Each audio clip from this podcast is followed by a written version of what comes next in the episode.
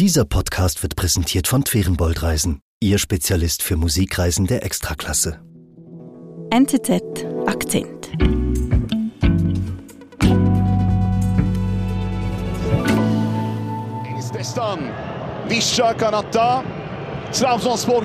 Hallo Volker. Hallo Malin. Nimmst du mich mit an einen Fußballmatch in der Türkei? Ja, genau. Es ist Sonntagabend, 14. Januar. Es ist ein Spiel in der Super League, wie die erste Fußballliga hier im Land heißt, und zwar zwischen Antalya und Trabzon. Antalya spielt zu Hause, liegt aber 0 zu 1 zurück und stürmt schon seit längerem auf das Tor von Trabzon. Und jetzt in der 68. Minute kommt von rechts eine Flanke rein und der israelische Stürmer Sagif Yehezkel steht alleine da und köpft den Ball ins Tor. Şeskel. Traumtor. Wirklich, Traumtor, wie aus dem Bilderbuch. Wird auch groß gefeiert. Es gibt großen Torjubel, große Erleichterung, Ausgleichstreffer. Der Schütze rennt vor die Kamera. Zuerst macht er ein Herzzeichen und dann hält er seinen verbundenen rechten Arm ins Bild. Und darauf hat er von Hand was geschrieben. Und zwar sieht man, das ist einerseits ist dort ein Davidstern zu sehen und einige Zahlen. Es steht 7.10., also 7. Oktober, das ist der Datum des Überfalls der Hamas auf Israel. Und es ist eine Geste der Solidarität mit Israel. Yehezkel ist Israeli. Und auch mit den äh, verschleppten Geiseln, die sich ja immer noch in der Gewalt der Hamas befinden. Und nur 24 Stunden später sitzt Yehezkel in einem Privatjet, der ihn zurück nach Israel bringt und er muss sich nach einem neuen Verein umsehen. Die überstürzte Abreise eines israelischen Fußballers aus Antalya zeigt, die Unterstützung für Israel ist in der Türkei ein ernsthaftes Vergehen, sagt Korrespondent Volker Papst. Ich bin Marin Müller. Volker, also dass ein Fußballer sich mit seinem Heimatland, das sich im Krieg befindet, solidarisch zeigt, das ist doch irgendwie verständlich. Ja, eigentlich schon, aber gerade in der Türkei kommt es zurzeit zumindest darauf an, wer, welches sein Heimatland ist. Und bei Israel ist das ein Problem. Die Aktion, die ich beschrieben habe von Yehezkel, hat riesige Reaktionen ausgelöst. Es gab noch während des Spiels einen Shitstorm auf den sozialen Medien. Kurz danach drohte der Hauptsponsor von Antalya Sport, das ist ein Bauunternehmen, damit den Sponsorvertrag aufzulösen, wenn keine Sanktionen gegen den Spieler erlassen würden. Maalesef böyle istenmeyen bir olay yaşandı. Der Vereinspräsident trat vor die Medien, musste sich erklären und sagte, dass das nicht mit den Werten des Vereins vereinbar sei, dass Yehezkel aus dem Kader entlassen werde und man eigentlich den Vertrag auflösen wolle. Und das ging dann aber noch weiter. Die Staatsanwaltschaft von Antalya leitete Untersuchungen ein wegen Volksverhetzung und Beleidigung nationaler Gefühle und Anstachelung zum Hass. Daraufhin wurde Yehezkel vorübergehend festgenommen, kam dann am nächsten Tag auf Kaution frei und verließ dann das Land auch fluchtartig. Und deswegen ist er jetzt in Israel. Wow. Wahnsinn. Wie viel Wirbel der Aufregung wegen einer Geste. Ja, es zeigt, wie emotional das Thema hier in der Türkei ist. Ich meine den Gaza-Krieg. Die Türkei, die Regierung, aber auch der Großteil der Bevölkerung stehen ganz eindeutig auf Seiten der Palästinenser. Es wird kein gutes Blatt an Israel gelassen und das ist bemerkenswert auch, weil eigentlich die Beziehungen zwischen Israel und der Türkei gerade wieder repariert waren. Nach einer sehr langen Krisenzeit ging es wieder aufwärts und jetzt ist man an einem neuerlichen Tiefpunkt. Wie kommt denn das? Also, wie erklärst du dieses Aufbrausen jetzt der Türkei? Ja, ich glaube, also einerseits gibt es wirklich eine sehr große genuine Solidarität mit Palästina. Also die aller, allermeisten Menschen hier im Land haben große Sympathien mit den Palästinensern, auch der Präsident und sein, sein politisches Lager. Er hat aber in den ersten Tagen hat er sich noch zurückgehalten, Erdogan, weil er die Wiederannäherung an Israel, die ihm letztes Jahr gelungen ist, äh, nicht gefährden wollte. Also in den ersten Tagen nach Kriegsausbruch oder nach, nach dem 7. Oktober. Genau, weil man kannte das von früheren Konflikten in Gaza, dass Erdogan immer der lauteste Kritiker Israel war und das war hier in den ersten Tagen etwas anders. Aber das hielt nicht lange an. Als dann die, die Opferzahlen größer wurden und immer diese Bilder gezeigt wurden, was in Gaza läuft und über den Angriff der Hamas wurde dann in den türkischen Medien kaum noch gesprochen, wurde die Stimmung immer intensiver und dann legt Erdogan seine Zurückhaltung ab. Okay, wo, wo sind wir da? Wir sind da am großen Palästina-Meeting, zu dem Erdogan aufgerufen hat. Das fand am 28. Oktober statt. Ich war da auch dabei. Das war auf dem Gelände des alten Flughafens von Istanbul, dem Atatürk-Flughafen, also ein riesiges Gelände. Das waren bestimmt mehr als 100.000 Menschen, die dort hingegangen sind. Die Organisationen sprachen sogar von über einer Million. Einige hatten türkische Fahnen dabei, andere hatten palästinensische Fahnen dabei. Und es war eine sehr aufgeheizte Stimmung. Dann wurden immer wieder Sprechchöre angezettelt, auch auf Türkisch und auf Arabisch. Ging es um Solidarität mit den Palästinensern oder Gott ist groß, aber es gab auch Flüche gegen Israel. Also es war wirklich eine sehr aufgeheizte Stimmung. Mhm. Und der Anlass dauerte mehrere Stunden und irgendwann trat dann Erdogan auf mit einem großen Palästinaschal und wählte sehr deutliche Worte. Gazze'de savunma değil, açık ve alçak bir katliam yürütülmektedir. Das sagt er. Also er hat dann wieder gesagt, die Hamas seien Freiheitskämpfer. Das hat er ein paar Tage davor schon zum ersten Mal gesagt, was große Entrüstung ausgelöst hatte im Westen. Und er sagt, Israel verübe seit 22 Tagen ungestraft Kriegsverbrechen. Erdogan ist, ist ein guter Redner, der kann die Menge für sich gewinnen. Und dann kamen Buhrufe aus der Menge, wenn er Israel sagte. Also es war so auch so ein Spiel. Natürlich auch ein Stück weit inszeniert, aber trotzdem, es war eine, eine eindrückliche Großveranstaltung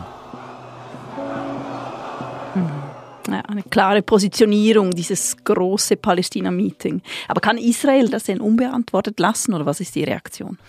Es gab dann scharfe Gegenreaktionen. Also der Außenminister rief alle diplomatischen Vertreter zurück ins Land wegen Äußerungen aus der Türkei, wie er es gesagt hatte. Das war natürlich eine Anspielung auf diesen Anlass.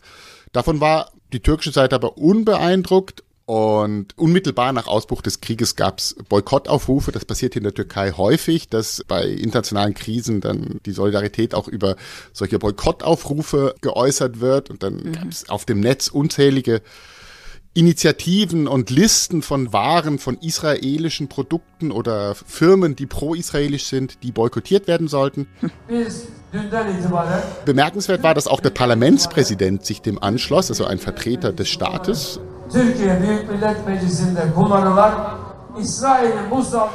Der rief dann zum Boykott israelischer Waren auf und sagte, im Parlament würden keine solchen Waren mehr verkauft. Tatsächlich verschwanden dann aus der Kantine Coca-Cola und Nescafé, was beides eigentlich nicht israelisch ist, aber irgendwie doch als pro-israelisch definiert wurde. Ja, okay. Garip garip bahsederler. Ende Dezember folgt dann ein neuer Tiefpunkt und zwar hält dort Erdogan eine Rede und vergleicht Netanyahu mit Hitler. Oh.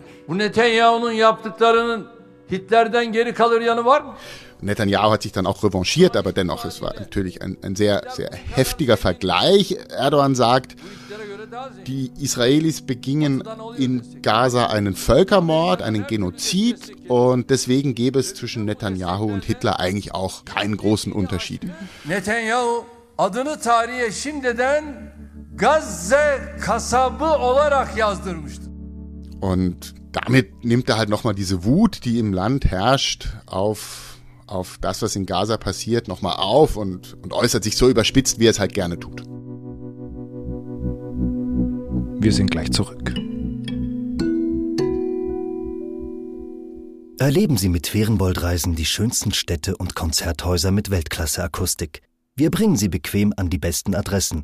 In die Elbphilharmonie in Hamburg, in die Scala di Milano oder Semper Oper in Dresden.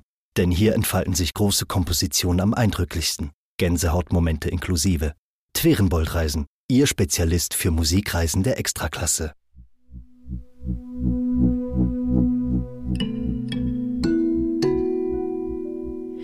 Also wenn wir nochmal zurückgehen zu diesem Fußballer, das zeigt Solidarität mit Israel eben bei dieser Volksstimmung, die du beschreibst, dann hat man die gesamte türkische Gesellschaft gegen sich.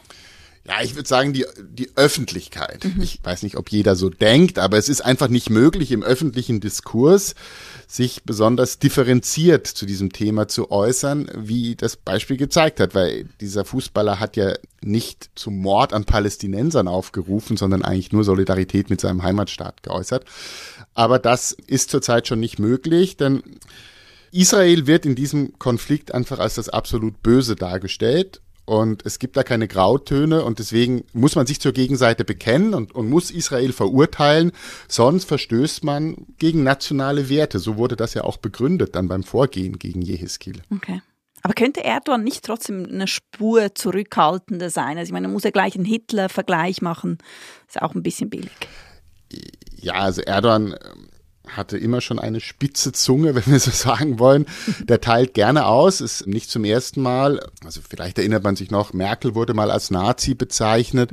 Etwas weniger lang zurückliegt sein Streit mit dem griechischen Premierminister. Da hat er erklärt, den gibt's nicht mehr für mich, der ist für mich gestorben. Also das kommt schon immer wieder mal vor.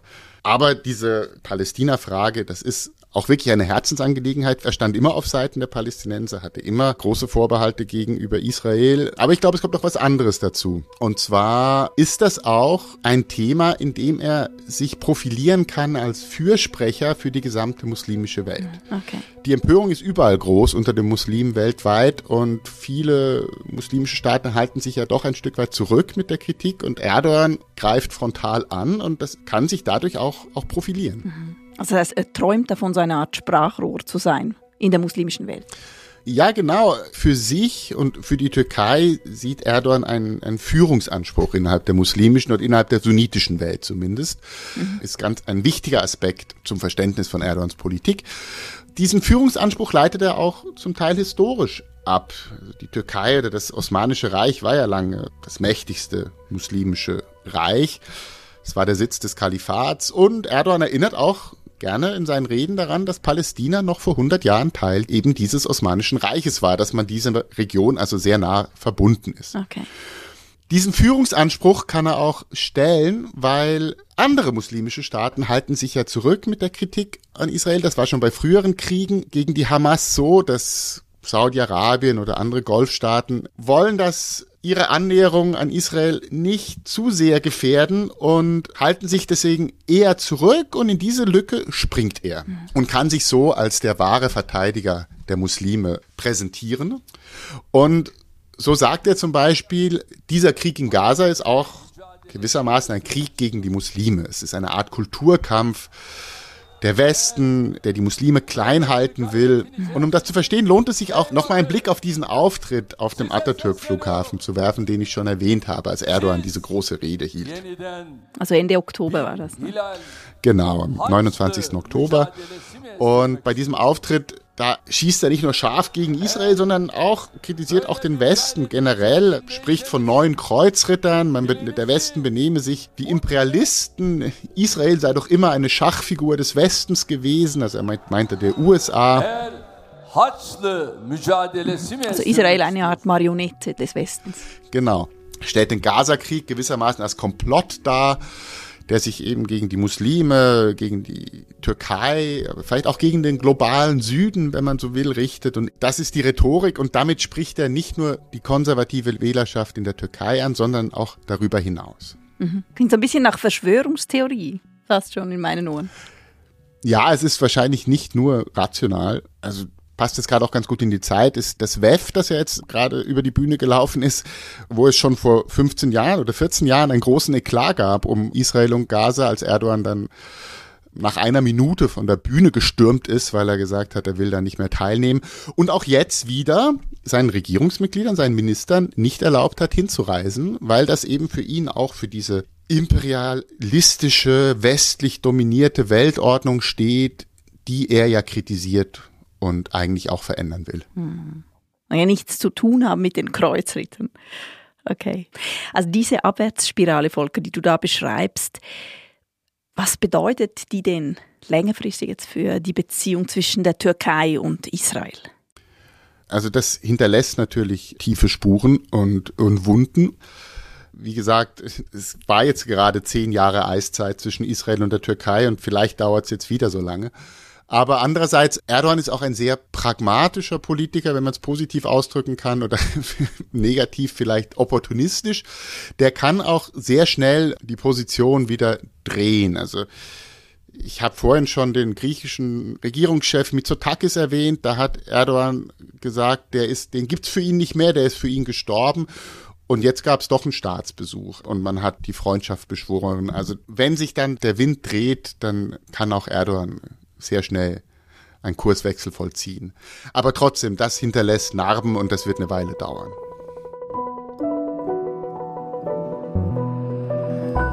Liebe Volker, vielen Dank. Oh, eine letzte Frage noch. Wie geht es eigentlich dem israelischen Fußballer?